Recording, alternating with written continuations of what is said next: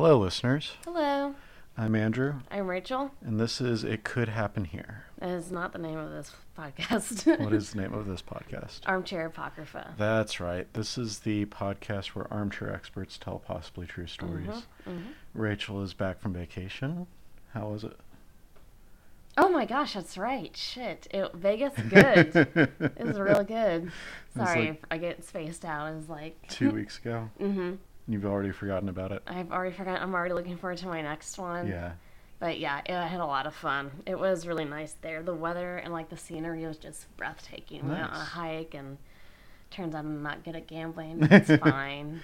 Well, you won sixty dollars. Oh, but night, then I so- did horse gambling last night. And I did fucking well. Yeah. I was like, oh, maybe that's where I should start on my gambling then. Was that where you were um, copying Allie, or? Actually, no, because she didn't like win anything. Oh, I just went on my own, and I ended up with two big wins. I was like, shit. so now I've got this big ego, and next time I go, I'm just gonna Lose go everything? crazy, yeah, Yeah. and then lose it all. That's how it works. mhm, mhm. Um, but yeah, now, now, but I don't think I'm gonna bet on the Derby because I'm not gonna be Yeah. there this year or anything. So. Are you watching it anywhere, or? Um, I think I get off work at five, so Uh-huh. I'll be back here in time to watch it. Okay. If you want to watch it. I do not. I don't even know any of the horses that are in it this year, so. I don't I don't want to leave the house or anything that weekend. I just want to bunker down and hide inside. Um, Yep, yeah. that sounds about right. Um, Mercury. All right, just give Really? it back to him and we'll proceed. Nice. He just dropped his bone on the table. So rude. So rude. So unprofessional. just like give me attention. Yep, pretty much. Um, How was your week? oh, it was pretty good. It was. Uh, we saw Avengers Endgame on Ah, Thursday. yes, that was Um, beautiful. which uh, I like the movie. Um, I loved it. it's kind of structured like a, a mini series, so each hour is like an episode of a mini uh, a mini series rather than like a cohesive movie. But it was pretty good. Um, but we were we were stuck in the the front row because we saw it opening night, and I usually don't like watching movies on opening night because it's so crowded. But Matt got us tickets for Katie's birthday. Yeah. So we ended up seeing it Thursday night at like six o'clock, and the theater was almost full, and we got uh we got seats in the front row. Mhm. Um, We all got to together though. yeah, so we spent three hours like staring up at the, the Up. screen, um, and there was some visual distortion. So like Yeah. whenever somebody was in the upper right or upper left corner. Uh, I felt like I had gone face blind because I could not tell what their face looked like. Yeah, I don't know why they even put fucking chairs there. Right. If you can't see it, It, it was whatever. terrible. Um, Well, just I guess we'll have to see it again. Yeah, uh, we're talking about going and sitting at once the crowds die down a little Mhm, bit. Uh, yeah. At like Baxter on like a Tuesday, Sounds awesome. the cheap seats. Um, but yeah, uh, and then yesterday I just went up to Lawrenceburg and Yeah. uh, bought a new floor lamp, Woohoo! which looks pretty good. Yep, gotta turn it on when we finish this. Yeah. Um, yeah. That's about it.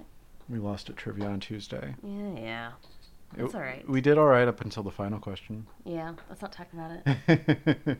But we did good until the final question. We we did good until the final question. Uh, do you want to get into this week's episode? I do. I'm ready. Sounds good. Have you ever heard of Gertrude Boyarsky? Chef Boyardee. No. No, then. Gertie Boyarsky. No, I've not. All right. Uh, Gertrude Gertie Boyarsky was born in 1922. Uh, she was a teenager with a family and a home until Germans invaded her town of Darichin, Poland. The Nazis forced the town's Jews into a ghetto, but Gertrude's father, a butcher and a house painter, was regarded by the Germans as a useful Jew. So the Boyarskis were moved to a guarded building just in front of the ghetto's entrance. Okay. Uh, on July 24th, 1942, I think most of us know what uh, what happened that night. The Germans came through and were uh, slaughtering innocent people. Um, the Boyarsky ma- fam- the Boyarsky family managed to escape to a nearby forest. Uh, they attempted to join up with a partisan unit.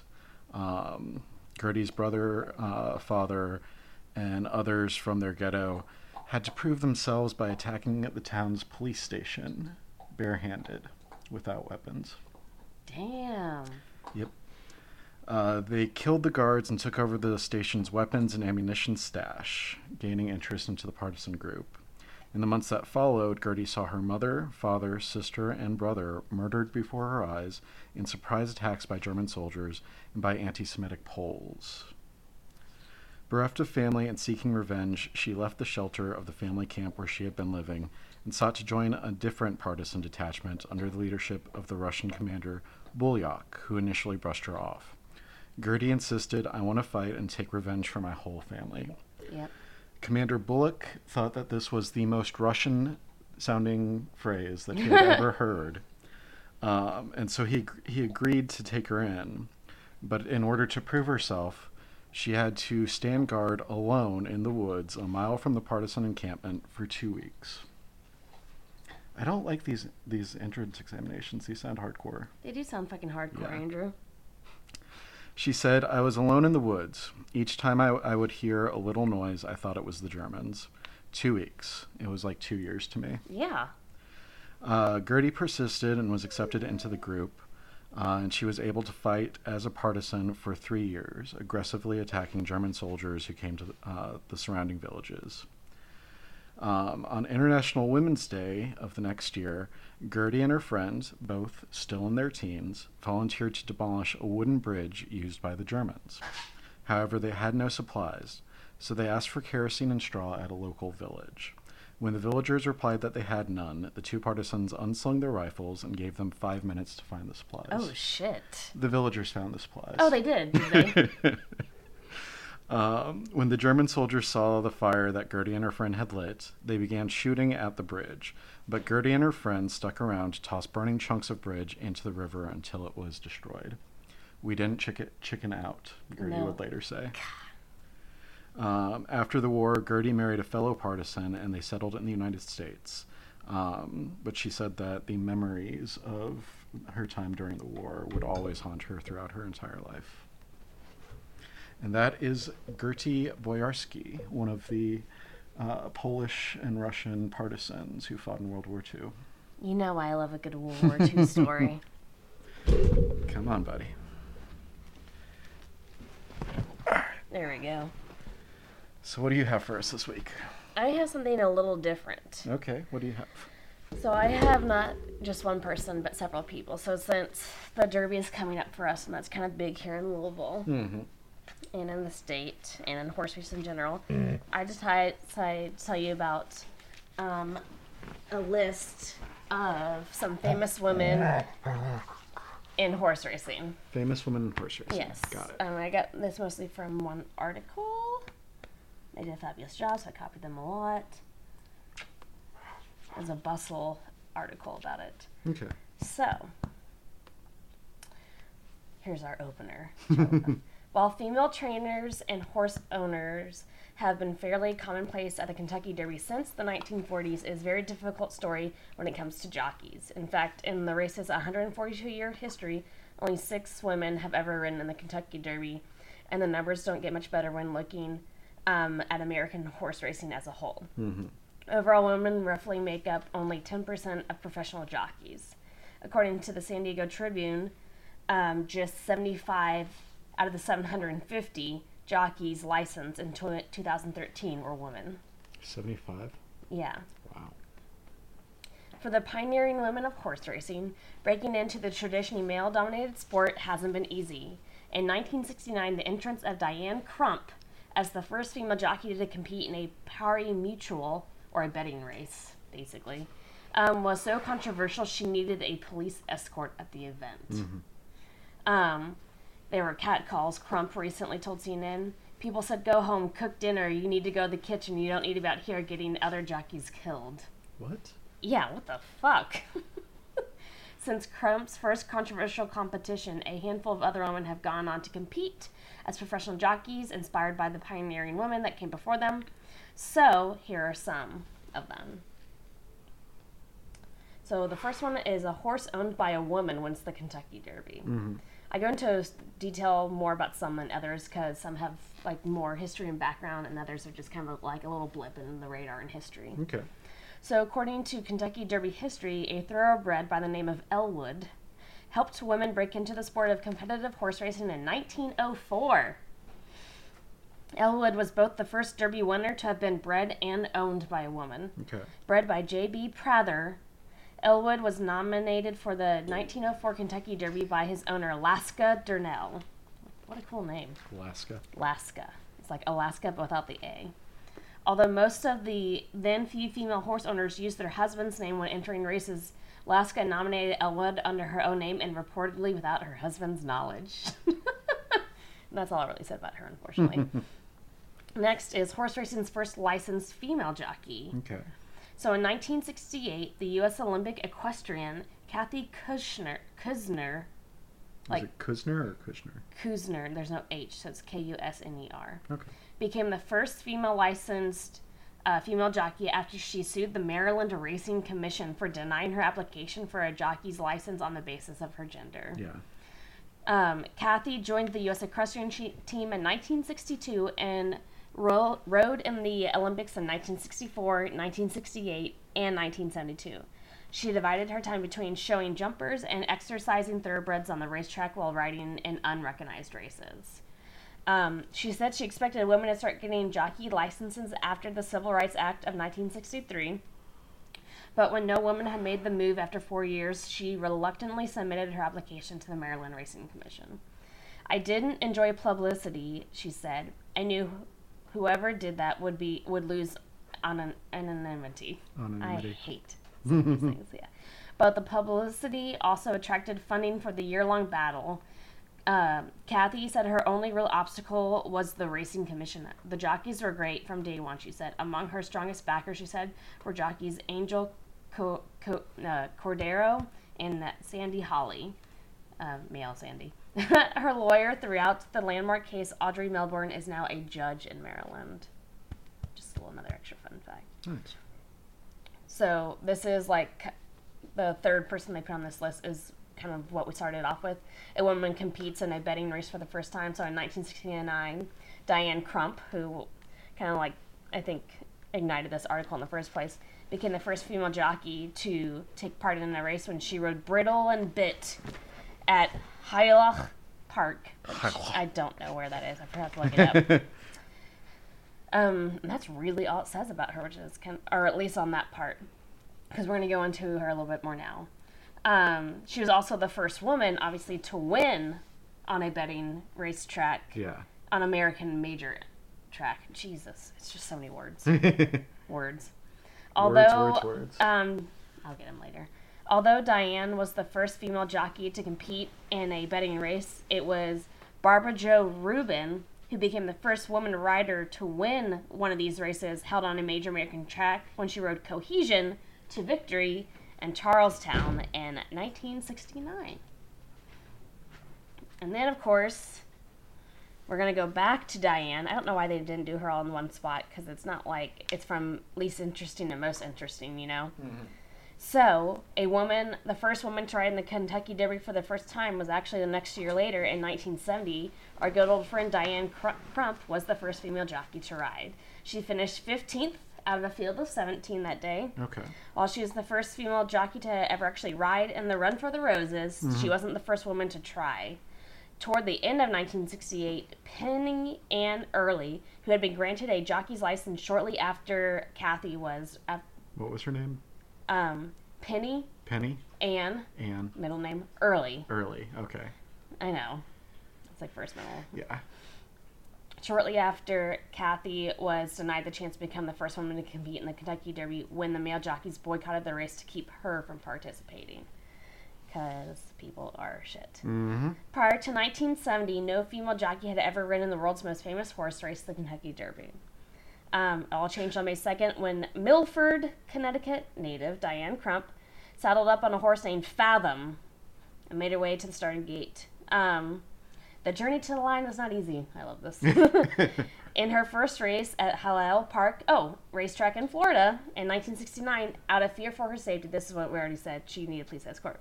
Um, during subsequent races, like throughout the year, she had to fight through crowds of angry spectators who spewed hatred that they believed would ruin the sport of horse racing.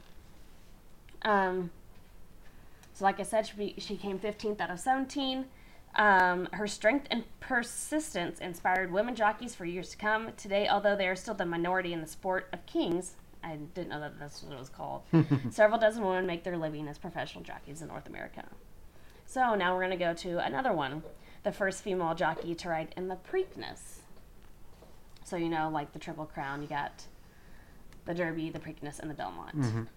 So, Patricia Cooksey, the second woman to ride in the Kentucky Derby, marked another major milestone um, for women riders when she became the first female jockey to compete in the Preakness in 1985 while riding Tajawa. So, the first female jockey to ride in the Derby was seven in 1970. So, on- eight or 15 years later is when a female rode in the Preakness. Damn.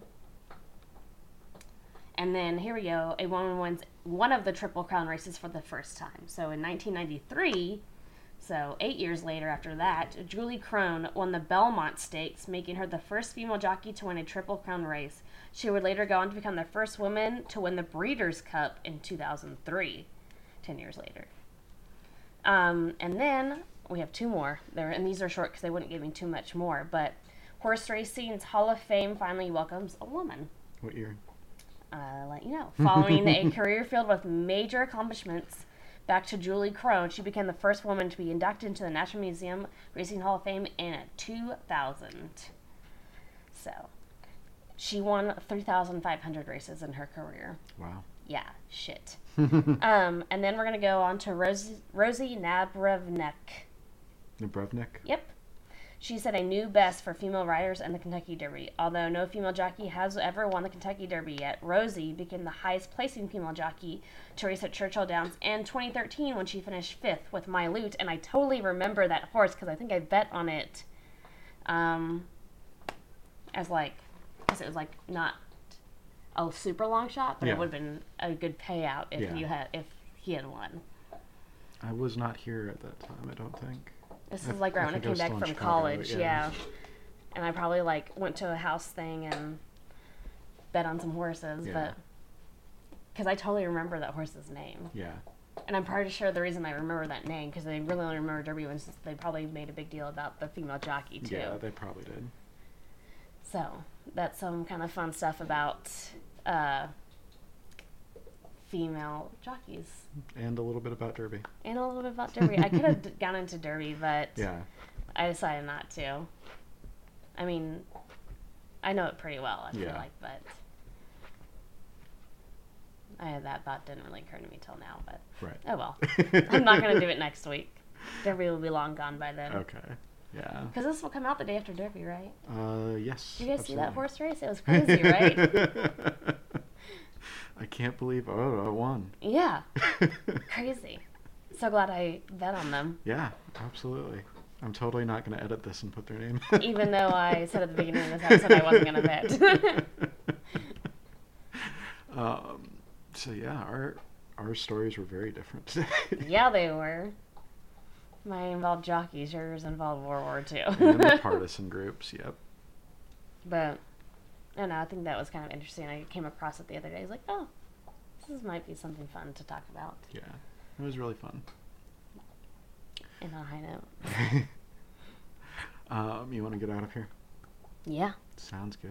This is going to be a, a short episode today. we'll call it a mini episode. We'll call it a Minnesota. A minisode. Yeah, Yeah. I like it. All right. Uh, as always, you can find us uh, on our website at absintheactivismarts.wordpress.com. hmm Um, both of my books are now available on Amazon as either Kindle or paperback editions. So we've got uh, In the Shadows of My Mind, it's my Southern Noir. Um, and then we've got uh, Red Hats and Black Masks, which is my pulpy anti fascist novel. Um, we've got uh, Kate Work, we've got Kate Work. Katie's artwork. We've got uh, artwork from Ugh. Katie uh, White up on the site. She is open on commissions. We have confirmed this with her. Um, we've got music from Joshua Paul Brooks. We've got a dog walking under our feet. Um, We've got music from Chet Osmond and Joshua Paul Brooks. Um, go check it out; they're good. Um, we Go are see on, Avengers Endgame. Go see Avengers Endgame and let us know uh, if you liked it, if you didn't like it, um, how you felt about the fan service in the third act. Um, uh, we're on Facebook at Absinthe Activism Arts. Um, we are on Twitter at Absinthe Act Arts. We now have, I think, three tweets. Um, Oh, we do. Yeah. so we're working our way up. I am on the Fediverse at uh, AWM Rights on Mastodon and AWM Rights on Gibberfish. Um, Diaspora, is it Diaspora? I can't remember.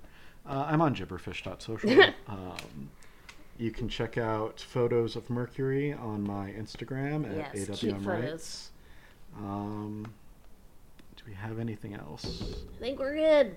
Oh, uh, Patreon. Oh, just kidding. Um, if you feel like giving us money, supporting the podcast, you can uh, become a patron at patreon.com slash absinthe activism arts. Um, and I think that is it for real this time. Mercury is swinging his tail in my face. Yep. Hurry before he farts on you. uh, that's all for this week, listeners. You all have a good week, uh, and we will see you next time. yes. Bye.